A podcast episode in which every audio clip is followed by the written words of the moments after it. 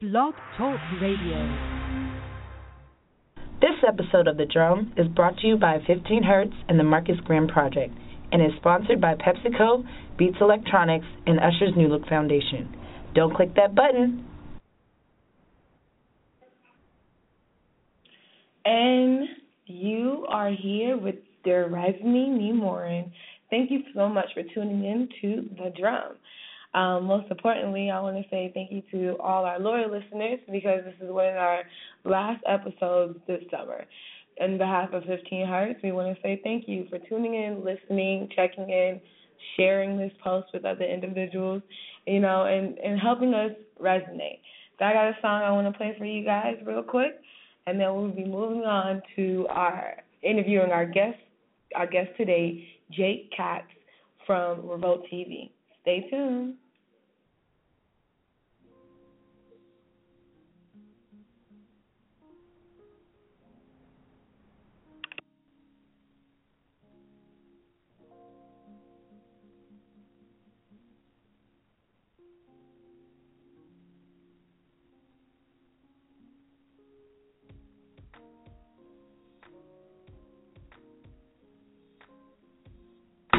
Closer to my dream.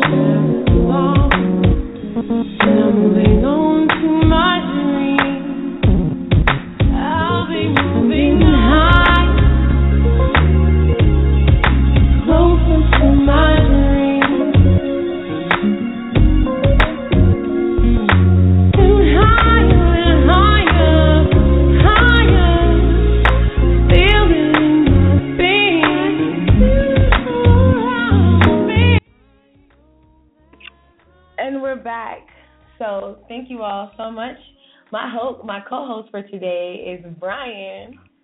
Brian, no. Brian, how you feeling today? I'm doing outstanding today. Outstanding. This is the last week of the program. How you feel about that? Uh, that's why I feel outstanding. Because it's, a, it's a, don't get wrong, it's an amazing journey where you learn so much and it's exhausting. But then again, it's exhausting. Yes, it is exhausting. It's exhausting. But you know, we just came back from New York. How was that? New York was was amazing. It's an awesome city. Vibrant. There's so much culture, so many different cultures, so much happening. Was that your first time? That was my very first time. I I've never been, and uh, I was surprised by a lot of things. And um, yeah, I honestly didn't. You you always hear this reputation of New York being this ruthless, big, bad, mean place, but everyone was pretty friendly to me. Yeah, New York is pretty friendly. Has a really cool vibe and sense of like being in the city, but still feeling like cozy and, and warm. Sometimes, if you just like look over the trash on the streets. yeah, if you look over the mountains of trash. Other than that, it's a pretty cool place. Yeah, it is. It is a pretty cool place, and I really, I'm happy that you know you and a lot of the people in the program it was their first time you guys were exposed to something like that. Well, really, really cool thing that we did when we were in New York, we got a chance to visit Revolt TV. We got to visit their New York office, and it was really, I thought it was awesome. Yeah, it, it was awesome. They were so welcoming, and they were just as soon as we got there, they were like, "All right, down to business. This is what you want to know about." And Yeah. Here we are. And they and most importantly, they have some great things to say to us. But before I dive into anything more, we do have our guest speaker who is from Revolt TV. We have Jake Katz from Revolt TV, who is the um, vice president of, of audience insight and strategy. Jake's on home. I'm about to cue him in right now. Jake. Hey guys, how you doing? Hey Jake, how you doing? I'm good. Thanks for having me on the show. No problem. First and foremost, we want to say thank you to you and everybody else at Revolt for letting us in. It was early in the morning, but we started off the morning with such great inspiration when we came to visit your New York office. Absolutely. It was a pleasure to have you guys in. Thanks. Um, so Jake, this is like our second probably. We come across you. This is the second time that we came across you. Came to to Dallas when um, Revolt collided with McDonald's to do the local love tour, um, and we got to see something that resonated so much with us, which was the presentation that you did at Moroch Partners about generational insight. Um, and I don't know about anybody else in the room. I, I'm, you know, Brian's the planner, so you could tell me. But when we saw that presentation, we were, you were right on spot. You were on the money. Yeah, he, uh, I, I, when I was when I walked in there, I'm like, oh my god, this guy's taking me to church right now. Thank you guys so much. It's especially nice to hear that from you because you are the age and demographic that we're studying. So sometimes as an outsider, there's a benefit to looking into the inside, um, but it's only that much better when we get validation from the audience themselves that it feels authentic. It feels like we're onto something real. Okay, so let's let's help our listeners out. So let's learn a little bit more about you and how you got to the position that you are right now as the vice president of audience audience insight and strategy at Revolt. For sure. So what, where would you guys like me to begin? What's the best way to kind of describe it for you? Well, a lot of our listeners are aspiring ad men, ad women who are still in college. So let's talk about. I think there's a story that you were at a coffee shop and you were like, "Yo, get me a job." You know, let's let's start from the beginning, beginning. All right. So I um I so for everybody listening who is in college, you know, that's a good thing because the unfortunate truth is most of these companies, any major corporation, and even most startups require that you have a college degree to even do an internship there. And when I was living in New York City about eight years ago, um, and I was finishing my degree at Brooklyn College, I was working at a bakery and a coffee shop called Tisserie in Union Square, and I was also a personal assistant to, at the time, the COO of Gawker Media. So I was really busy. I just I didn't really know like the best way to land a first job. I just knew that you know you think of it like darts. The more you're opening yourself up to being exposed to new opportunities or new openings at companies or anything that's going to pay for some work, the better chance you have at getting that first job. Um, and one day I was at the coffee shop and somebody came in and asked for the owner, who was like a really entrepreneurial guy. He's really charismatic. He knew a lot of people. And I said he wasn't there. And the guy said, "Well, here's my card. Have him call me when he comes in." And the guy's card uh, said MTV on it. It was a guy named Jesus Lara, who at the time I think did um, talent for MTV Tr3s. And I said to Morris, who was the owner of Tisserie, when he came back, "Is there any way you can get me an internship um, at MTV, or at least an, in, an informational interview over at MTV?"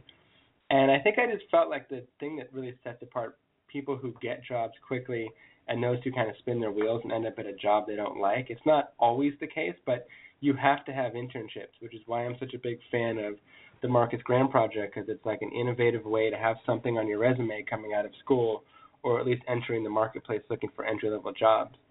And so from there, I ended up getting an informational interview at MTV. And they were basically I thought I wanted to do marketing and they were like, Have you ever heard of marketing research? And I just thought that sounded cool to study culture on behalf of MTV. Um and I ended up getting a gig there. Um, but it was just an internship. Went on to do digital usability at Nickelodeon while I was still in school, and actually got uh, hired and paid a salary for that while I was finishing college. And then when that contract ran up, there was an opening at MTV, so I went back there and spent three years at MTV doing research and strategy. And it was just a big time because everybody was becoming obsessed with the word millennials, and everybody's always put a lot of pressure on MTV to understand youth marketing better than anybody else. So I kind of became by default like the in-house expert on quote unquote millennials or trends and really what was going on and led the charge in socializing a lot of research to showmakers, marketing strategists, um, and senior management about what was separating today's young culture from when MTV was huge in the 90s, what was different about that then. Um, and then from then got recruited over to NBC Universal and was director of trends research. And at the time I was like 24. I thought that sounded so hot. You know, I had a cool office, big salary, um, and I hated that job. And I quit seven months later to go run a startup because I just learned that, you know, a lot of the ways that people make money is by having equity in a company that sells. And so I wanted to basically take a shot at that. So I ran a company called YPulse for two years um, and it was amazing. We tripled their annual revenue, consulted brands across categories who were trying to understand what's going on with 18 to 34 year olds, from Jack Daniels to Audi to NFL, um, and from there got a phone call from somebody at Revolt who said that um, they had heard my name and they wanted to talk to me about a potential new role um, doing research and strategy for the for Diddy's new network as it was going to launch. Um, and then just to wrap that up, you know, the the guy who actually put my name in for the job at Revolt was the dude I used to sit next to when I was at Nickelodeon. So if you do the math, that was like eight years ago. I haven't talked to him in years, and I always just knew that like you keep a healthy Rolodex of people. You know, all your contacts create exponential value over time because they go to work for other places, they go to have conversations with other people. Um, you always want to make sure that you're top of mind in what you do, so that when they bump into somebody who says, "Hey, do you know anybody who does this?" your name um, can be recommended. Uh, so since then, I've been doing my thing at Revolt, running consumer research, uh, which because we're new basically means also providing strategic implica- implications across what kind of digital products we make from our app to our website to what kinds of um, shows and overall programming strategy we think about, like what is the opportunity for TV in this day and age, as well as consulting our advertising partners like McDonald's, um, also on the distribution side, so talking to folks like Comcast and sharing our expertise and kind of working with them to attract a new generation of media consumers. Oh, that is that is that's a lot, especially for Revolt. I didn't know the extent of how many different departments that you have to communicate with. Um, but obviously, from the storyline, you have great information to spread across the world. I hope so. On a good day. So, uh, Jake, I have to ask you. You know, uh, me being in strategy, uh, I came to this uh, field in an unconventional way. So, no one really starts off going, "Oh, I want to be a strategist." They usually, you know, everyone wants to be the content creators, everyone wants to be the quarterback, and no one wants to be the the D lineman. uh, so, can you, what what inspired you to do that, or or get into the field? It's a good question. I mean, I think for me personally, like I've never been a great blank sheet of paper guy. I've always been stronger at being able to optimize something or being an editor. You know, like I've sat in brainstorms where they're like, what should we make for this campaign? And like I'm just not that guy who has like the crazy zeitgeisty client pleasing idea that comes out of thin air. I'm the guy who can look at like a major established media brand or a music artist or a celebrity and say, hey, if they tweak this thing about their marketing, they can optimize their efforts in many different ways. And that comes more naturally to me. So I think strategy naturally is like looking at what's going on in the organization you sit within and then providing deliverables and expertise and you know also building relationships that allow you to help optimize things that are put into motion already versus being the one who's actually making them. And then that said, you know, I think throughout one's career like anybody who makes something does strategy by default, you know. So you you do have to be realistic about where does strategy live in different organizations? You know, I have a unique role at Revolt.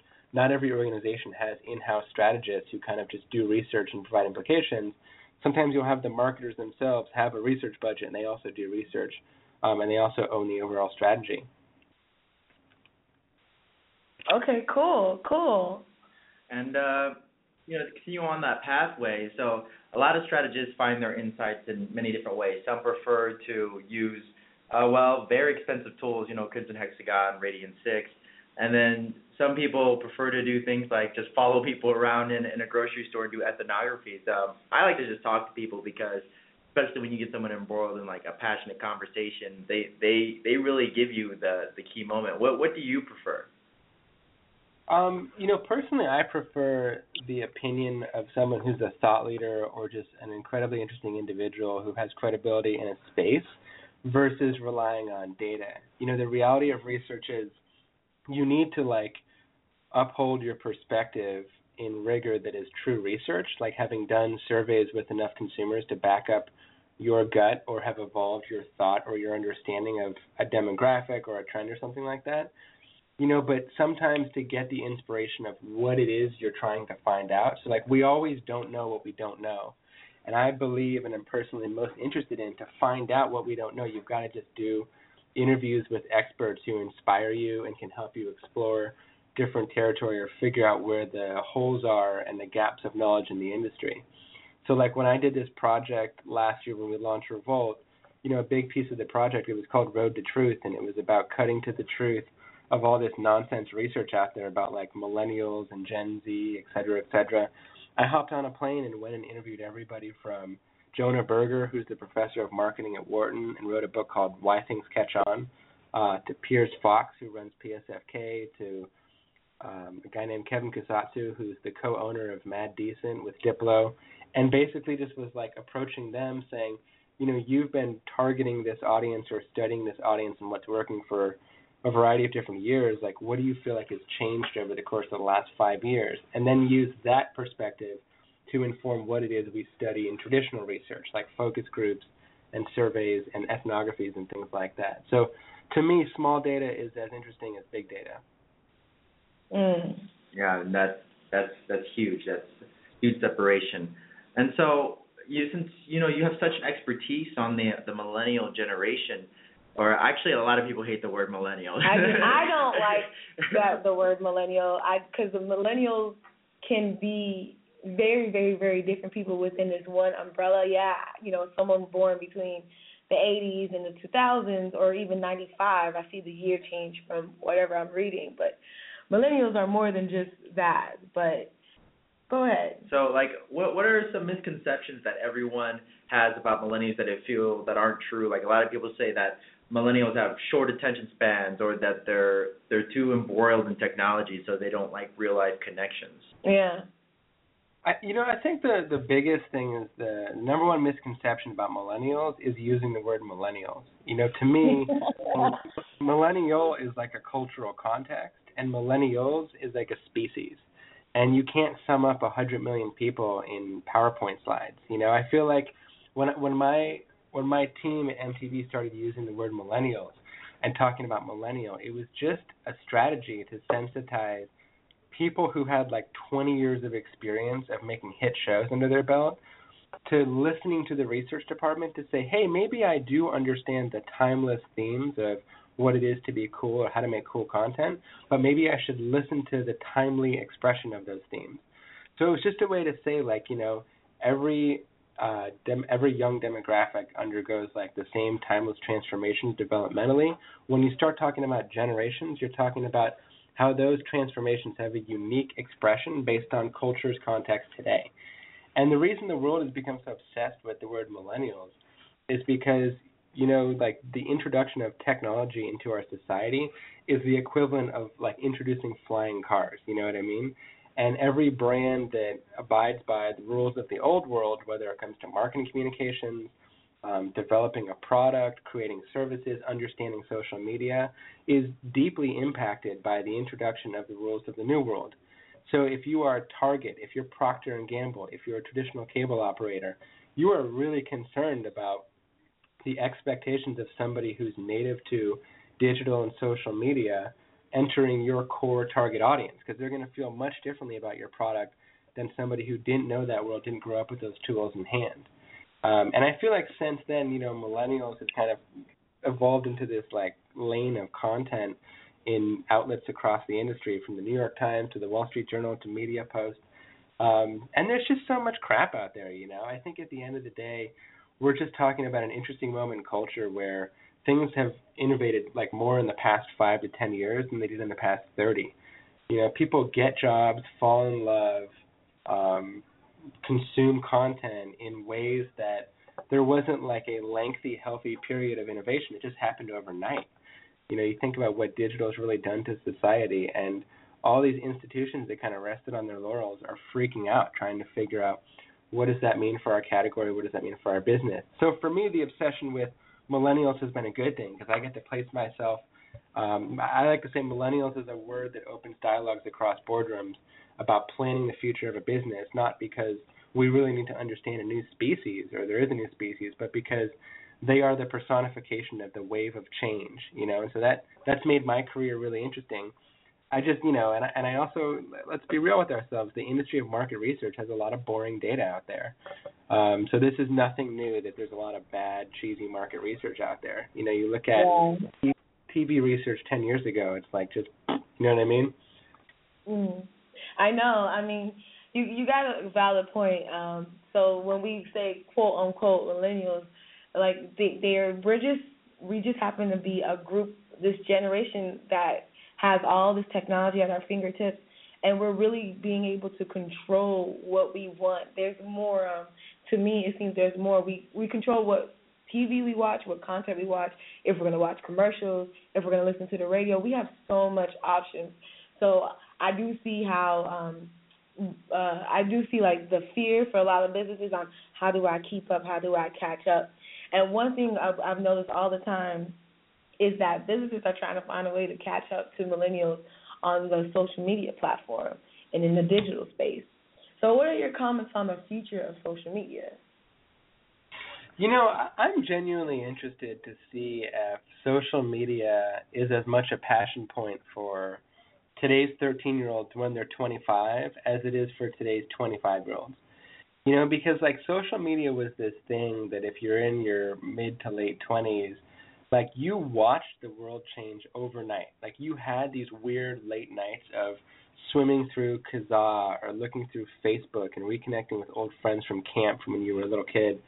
And you just watched all these barriers come down. Like you got to rally against a brand that wronged you in some consumer experience. You got to read about some weird ingredients that someone found in some food at a restaurant you knew.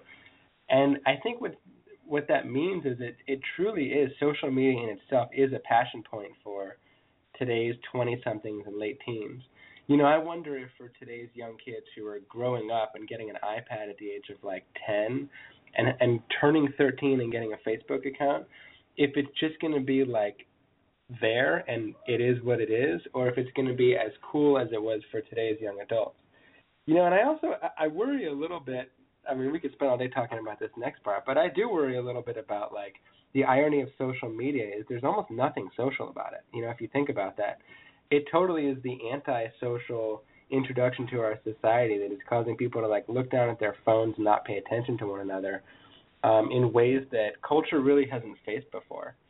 So I think when it comes to the future of social media, I don't know if it's going to be like people have always had these assumptions that today's 25 year olds, when they're 45, they're going to be as connected, as ingrained in social media as they are right now. And so as a result, brands that target 45 year olds, let's, let's say Harley Davidson, have to understand how you engage customers through social media.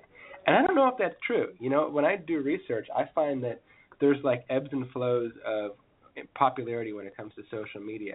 That if you look at anybody over the age of 25, the data that I've collected shows um, it's just information and entertainment and water cooler. Whereas for the age under 25, especially with teens, it's really a tool for self-expression and identity formation. And that is not something that you know when you polled the, the 26-year-olds I polled in the past year, when you polled that same age range, you know, just eight years, you know, six years ago, like basically those folks used to use it as a tool for self-expression, used to use it as a tool for identity formation, and then it just becomes this thing that connects you to kind of what's happening in the world. It's more like the modern day news than really a bunch of 40-year-olds running around like posting selfies. Does that make sense? Yeah, that makes sense. Uh, we use social media as the news, the new newspaper. Like Twitter is your new news feed. It, it breaks on Twitter first, or it breaks on Facebook first. I remember when Facebook kind of redesigned themselves to have more of a like a, a newspaper type of look. So you're right. I mean, I I don't think I was I don't think I post as much as I do when I was in high school compared to now. And maybe it's because I have a life now. I don't know. I don't, I don't know. But um you you definitely do have a point. I do see that. Um and in the research that you shared at Moroch, you really like broke down not only social media, the social media landscape, but each platform and the tools for each platform, and how individuals use each platform differently. Yeah, yeah. No, And for sure. I mean, I I- think that. Yeah, go ahead. No, no, please do. Oh, I was just going to say that you know there's just always been this assumption from marketers that, um, again, going back to misconceptions about quote unquote millennials or understanding millennial consumption habits, that social media defines millennials, and I think that's just what what I find in my research is social media defines being young. It has nothing. It's not that you know when you talk about generations, you're you're making you're making it sound as if these people are going to take these traits with them throughout life.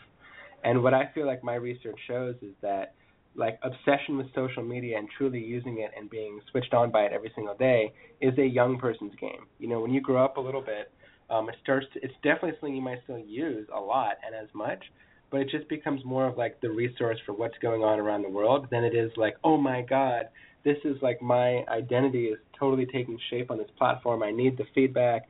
I need to like connect with this person. Like it's so drama filled. Um, it just isn't like that for those 25 plus in the data I've collected. That's true. Brian?